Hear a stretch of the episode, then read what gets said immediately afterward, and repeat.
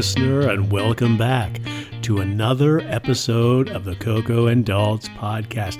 We bet that you thought that we weren't doing this anymore because it's been such a long time. It's been a long time since we rocked and rolled. I knew you were going to do that. I'm not Coco. And I'm not Daltz. Just as a refresher. Just so you people should know, you new listeners out there, because we sure have a lot of them, I can tell. This is a podcast that we do on many streaming things. And this week, what are we talking about, Coco? This week, we are talking about The Book of Boba Fett. What? A 7-episode series on Disney Plus. It's, shockingly, about the character from the original Star Wars trilogy and the prequel trilogy named Boba Fett. What? Right. It's not a book, though. It's not a book. It's not somebody sitting reading a book. That might be cool if Temuera Morrison actually sat and read The Book of Boba Fett. And then on page 54, it starts with... And the creature came and attacked him. Bringing some snobbery to the Star Wars universe. Masterpiece Theater. So I believe I said this is a 7-episode series. We thought that Boba Fett was eaten by the Sarlacc in Return of the Jedi 40 years ago, but it turns out he survived, which we knew from, I believe, season 2 maybe of The Mandalorian. I have something to say about that. Oh, okay, go for it. So this is just like the equivalent of Dallas when the guy got shot, and then the next shot JR. Yeah, who shot JR, and then like the next season it was a dream or something like that. It's like that's the biggest cop out of all times. Like, well, so during the actual movie when he gets eaten, was Empire Strikes Back? Return of the Jedi. Thank you. And I was like, oh, that's too bad. He was kind of an interesting character, and I think more than just me thought that. So he was really kind of a cult character, and he was like a non-Star Wars because everybody was all glossy and shiny and. Darth Vader had the black helmet and everything was glittery. And he was like kind of like the junkyard dog.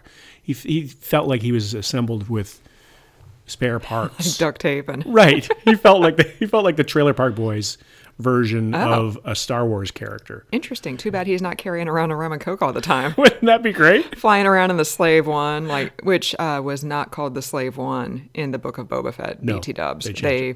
They took pains to only call it the ship and not the Slave One. Right. So anyway, I interrupted. So Boba Fett not eaten by the Sarlacc. It turns out the Beskar metal, which his Mandalorian armor was made of, saved him from the acid, the digestive acids from the Sarlacc. So it's a 7-episode series, the third time I've said that. The first, say, 4 episodes are kind of like... What happened to Boba Fett after he fell into the Sarlacc pit? Mm-hmm. And then how did he get to, Mos Espa on Tatooine? So it's kind of it's sort of an origin story, even though we had Boba Fett's origin story in Attack of the Clones and the prequel trilogy. Then suddenly in like episodes 5 and 6... Boba Fett is like not in those episodes at all. Right. Suddenly it's like The Mandalorian season 3. Mm-hmm. And then in episode 7, the season finale, The Mandalorian and Boba Fett and some other people have teamed up on Tatooine to fight a crime syndicate. So there's a lot going on in this season. So there were 7 episodes, like you said, and each one of them felt like it was a different movie. I can see that. A shortened movie. Like they felt like, not like necessarily, one of my criticisms of The Mandalorian season 2 was that some of those episodes just felt like television episodes, like, Potsy and Richie come to the bar and then will they get in or will they won't? And then at the end of the episode, yes, they do. It's the adventure of the week. Right. It's the adventure of the week and they're not serial. They're not connected in any way, shape or form. This didn't feel like that, but it sort of did feel like that. It felt like, okay, how is this connected again to what we just watched? And because we binge watched a few of them, and I was like, is this the same? And it was a little bit disjointed. So 5 and 6 were, to me, like, okay, we got to get some Star Wars characters in here. Right. So Luke Skywalker comes back. Yeah. And then like baby Yoda, who I always thought was Yoda as a baby. Oh. like when we were watching The Mandalorian in the early days before you straightened me out. Oh, okay. Yeah. I thought it's like, well, I'm confused with the timelines here. So this is young Yoda, and this is how he's learning. I didn't realize it was just like a creature from the same species and that sort of thing. So he goes and visits Luke, and Luke's got some really good CGI going on because he looks smooth, and 1978 Mark Hamill. And that felt a little disjointed to me. That felt like, oh, we need to spice this series up a little bit. And then they got Mandalorian jumping back in, and I don't know.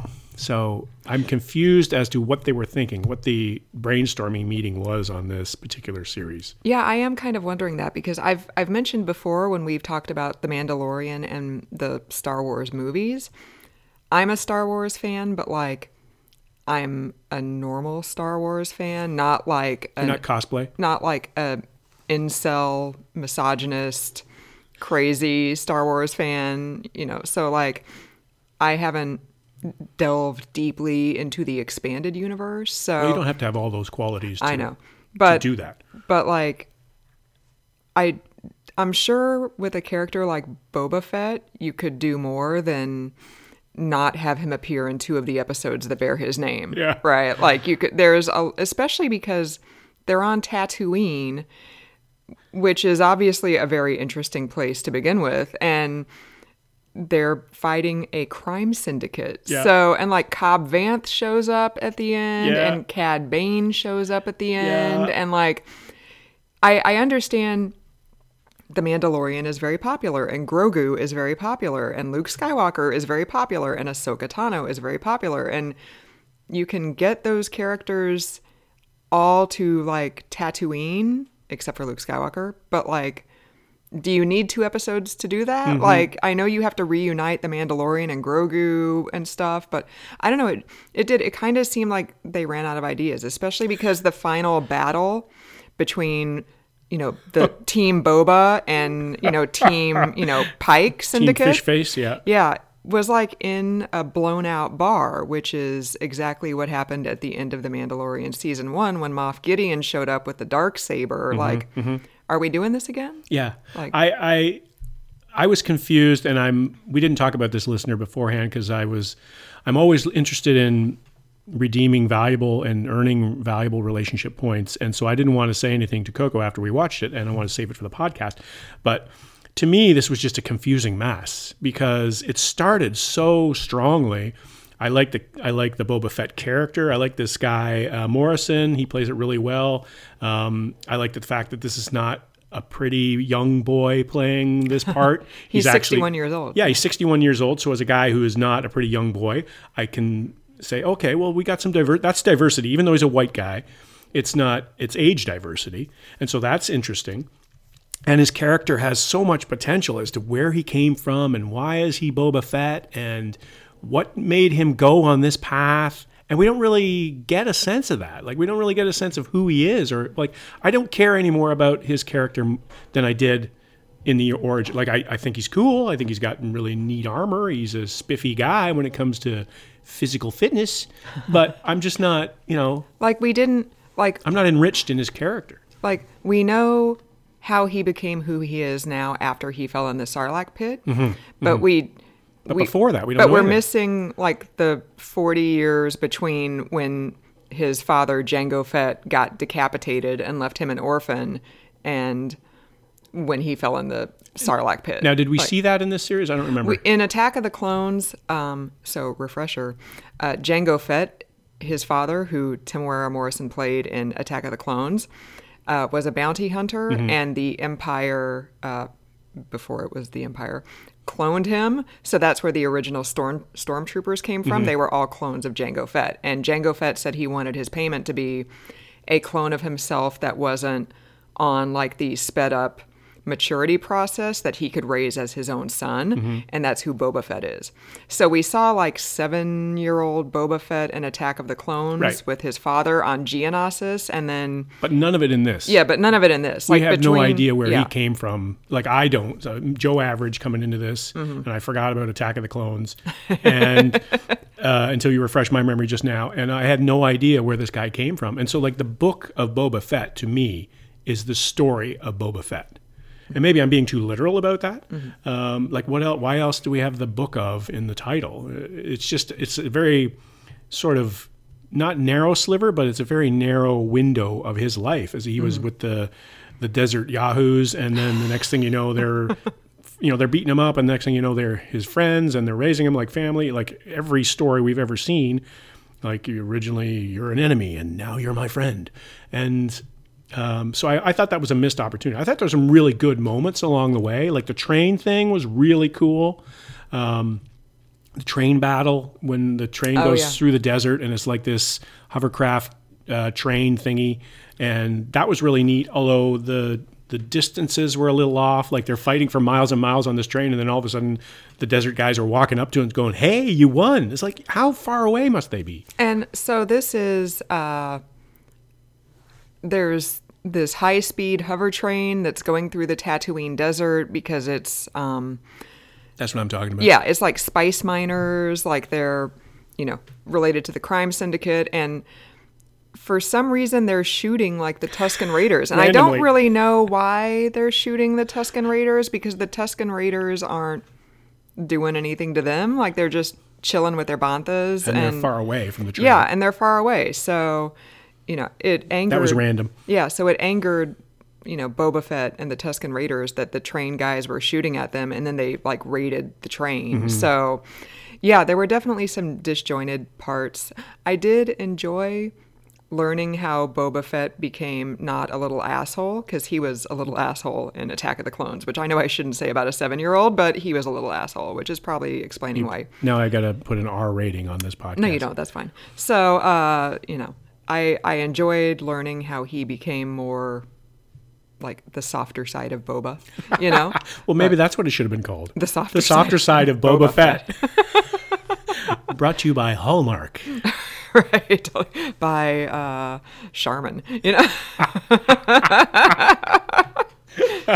So I did enjoy Call that. Us, Disney. And I would watch season 2 of The Book of Boba Fett. Like, I think now that he's kind of taken over Jabba's territory and he's... I mean, it's funny. It's basically a mob story. It is. At the end of it. Like, there was this scene where they're trying to... He's trying to make alliances with, the other, crime families in the area, to, not... just so that they could stay neutral, so that he could take on the Pike Syndicate himself. And it was very reminiscent of that scene in The Godfather when the 5 families come together, and stuff. Mm-hmm. So I thought it was a morph between The Godfather and High Noon, because there's a lot of Western elements in there. Mm-hmm. It's over the top with the Western elements, like the Tim Oliphant character. He sees the other guy coming in the distance, and he's got the black hat on, and it's all hazy wave, heat waves coming off the ground, and it's like na, na, na, na. You just know that there's a showdown coming, and so there's definitely that part of it, but there was a lot of mob kind of references to it, and how everything's run by factions, and I don't know, it seemed a little messy to me, and then the final episode. Let's talk about the final episode, because it's like one long battle. It did kind of fall apart a little bit. That episode was directed by Robert Rodriguez. It felt like the climactic battle between the Pike Syndicate and Team Boba Fett was. It was outrageous. It was just very it's. So they brought in the mega. Monster guys they were robot guys with mega white weapons, and they had shields around them, and nobody could penetrate the shields. They reminded me of the super amazing replacement for RoboCop in the RoboCop movie, where he comes, he comes out and says, "You're fired," and then the guy blasts away at him. I've never seen RoboCop. So RoboCop people will know what I'm talking about. It just looked exactly like that thing, only modernized for today's CGI effects. And these things were impenetrable, and yet we spent 30 minutes of people shooting at these things from all angles with no hope whatsoever of, okay, let's waste all our ammunition because it's clear we're not going to get through those shields. Right. But let's keep shooting at it and running at it. And we should also mention the Gen Z characters who all of a sudden show up in one of the episodes, and they get these glittery, shiny bikes that have there's no way these things are on Tatooine. Like they look right. like they're orphans from the merry-go-round at Disney World. I think they were called mods, and they did kind of have like mod. They did vibes. Look like mods. Yeah. So I thought that was kind of funny that there are like space mods on Tatooine, and they were hovercrafty kind of things. Hovercraft Vespas, hoverboard. Yeah, totally. Hover Vespas. Yeah. That's exactly what they were, and they had all these rear view mirrors on them and handlebars and chrome and shiny blue and white and red paint and just not the desert at all. So then there's these random Suicide Squad kind of people, and they were part of the mix. And so this battle that I'm talking about, it was just so unbelievable. So, you have to suspend some of your disbelief with this kind of series because it's set in space and it's in another time and the characters are not human and whatever. So I get that. But this is just like the laws of physics can't be that different in this universe where... So you have all these people that are fighting against the bad Pike guys, the fish face guys, and they're all standing very clustered together behind this one floaty vehicle. It's like all you got to do is like lob one grenade, and then everybody's like, it was like I'm not a military commander in my in any stretch of the imagination, but you could tell that all they had to do was just like shoot one guy, and then they're all. So that was just impossible. And then they had the thing with the force fields, which was just unbelievable. And then you had this chase scene through the Tatooine downtown core that was just was fantastic. And these guys, the Pike guys, I didn't think the stormtroopers could be any they had no competition in terms of bad shooting, but the Pike guys were even worse. So this was underlined by me when you have the bad guys getting shot once and dying, and you have the good guys getting shot multiple times and not dying. So not only are they bad shots, but the ammunition they have is very poor. So they're shooting like rubber bullets or something like that at Mando and Boba. And I can't remember the name of the creature, but it's the creature that was in Jabba's palace in the pit that would eat people. Well, they tamed them. Yeah, Boba Fett has one of those. And now it's imprinted on Boba Fett, so it's his creature for life. And Boba Fett rides him into the climactic battle to try to take care of these giant metal assassin machines with the force fields. Mm-hmm. And these machines, they're shooting this creature and they're stabbing him with knives and he's impervious, but then they shoot fire at it and he freaks out and he runs away. And I'm like, you just got stabbed with some souped up machete arm. Right, but the fire is what does it, What's going on there? Oh, it's somebody over in the corner sneezes and it's oh, I'm a germaphobe. And the monster runs away, Or I was thinking maybe they need something to take this monster. Eventually, the monster becomes an enemy somehow, and they're trying to shoot him down after he saves them. Right, yeah. And then I was thinking, whatever you do, don't think about the Stay Puft Marshmallow Man. Right, totally. Because then they were going to have a battle between this thing and the Stay Puft Marshmallow Man. And I was thinking that would be the next thing for this completely ridiculous chase scene. Yeah. And then it turned into King Kong with the, he's hanging off the tower and stuff. And I was like, wow, we've got allusions everywhere in this. There's an homage in every scene, but there's an homage and then there's lack of creativity. And I just, that would just blew it out of the water for me. I was on the edge. It was I just don't know anything about Boba Fett. And then all of a sudden he disappears and then... Now we're in this battle scene that is completely unbelievable. I don't know who choreographed this thing. And it was amazingly done. All the special effects and everything were really... That was really good. It was all believable. But at certain points, you're like, why would you do that? I mean, why would you shoot at this thing when you know you can't get through the force field? It's not like... Right. It's not like they were shooting at the force field and then you could see little cracks in the force field or the force field was getting red or something like that in certain areas. And the Mandalorian was trying to penetrate the force field with the Darksaber but wasn't having luck. No. So if the Darksaber ain't going to do it, your little blaster bullets aren't going to do it. And it took them a long time to get to the galloping monster guy that Boba rode in on. They should have... what was he doing? He was over in the corner smoking a cigarette or something like that? Yeah, we saw him in episode 3 or 4 when Boba Fett, got him, and then we didn't see him again until Boba Fett rides to the rescue, so... So I don't know. I really wanted to enjoy this because Boba Fett was probably one of my favorite characters in the Star Wars universe, and I just feel I'm left wanting. So season 2, I hope, can get us back. If there actually is going to be a season 2, are they going to meld it together with The Mandalorian? And like, it's confusing. Well, I would say, you know, I didn't come across this in my research for this episode, but I did come across the fact that of the Star Wars series that have been on Disney Plus so far, this had the highest rated season finale of any of them and was like, you know, 36% higher than The Mandalorian season 2. So what's the competition though? There's like... Yeah, I mean, it's like 2 seasons of The Mandalorian and this one. Right. So, I mean, there's not like a lot going on. And there's 3 episodes total there of season finales. And I'd say Obi-Wan Kenobi will probably blow all of that out of the water when it comes on, because we are... I literally put the Obi-Wan Kenobi premiere on our Google Calendar. Like, I am there for it. Like, we were probably 4 episodes deep into Boba Fett before we started watching it. Mm-hmm. No, Obi-Wan is getting watched.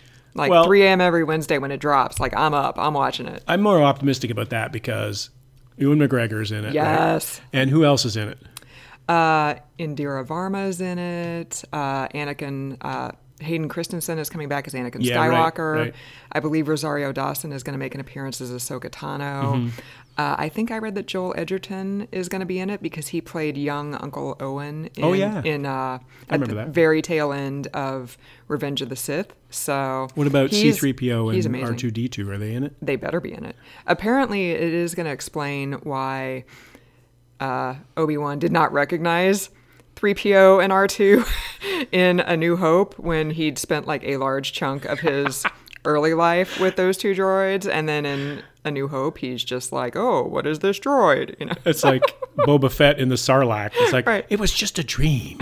Right, totally. Or he was wearing a memory shield.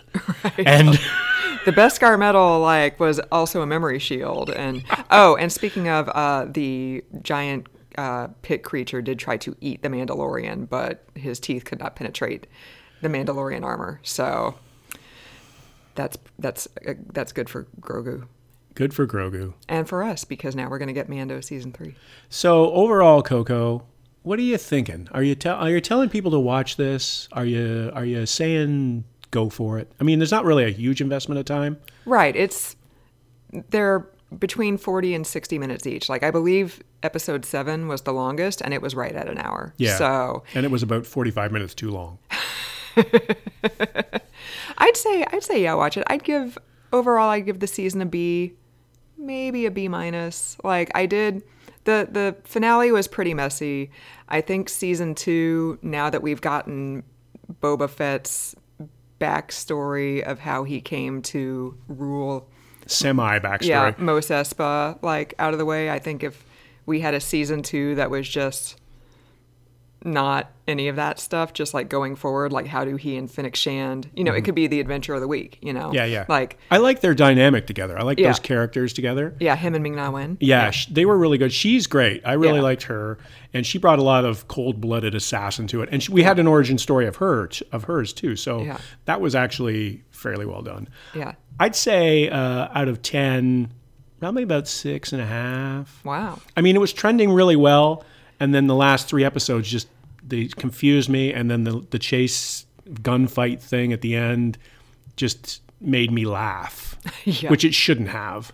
Also, I enjoyed Amy Sedaris' character in season 1 of The Mandalorian, but now she's kind of starting to grade a little bit. Like, I think, you know, we need less of her going forward, you know. Yeah, we get it. She's the scrap metal person, and we get it. With a funny quip. So. Yeah. So what do you want to see in Boba Fett book chapter 2?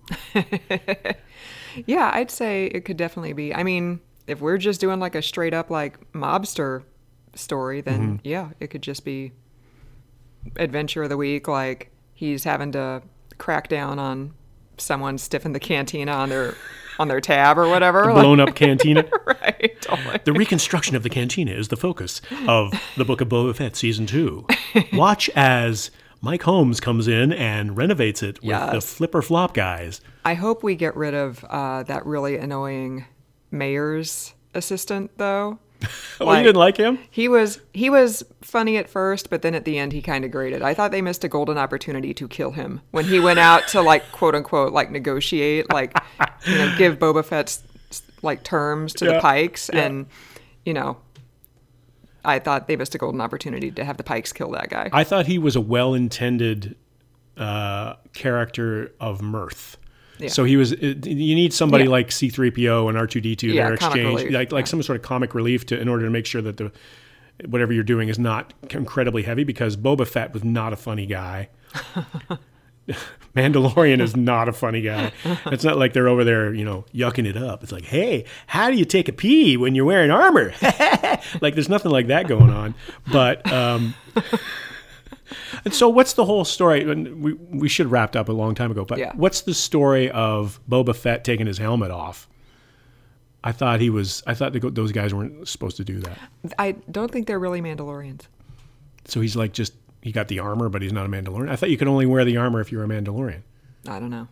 I'm sure it's been explained, but I don't remember. All right. So we can cut that part out. Okay. So that's it for another episode of the podcast, listener. Who knows when we'll be back. Thank you very much for joining us. We really appreciate it. We're going to try to watch something else that we will. So Coco wanted to do the entire catalog of Knight Rider and do a podcast. And I thought maybe we shouldn't do that. He was just like, wow, if we're ever going to break up over anything, this is it. You're making me watch 100 episodes of Knight Rider. I'm on episode 45 and I'm barely hanging on. We're on like 8. Stop it. Oh, it feels like 45. So another episode of the podcast. Thanks for joining us. I'm not Coco. And I'm not Dalton.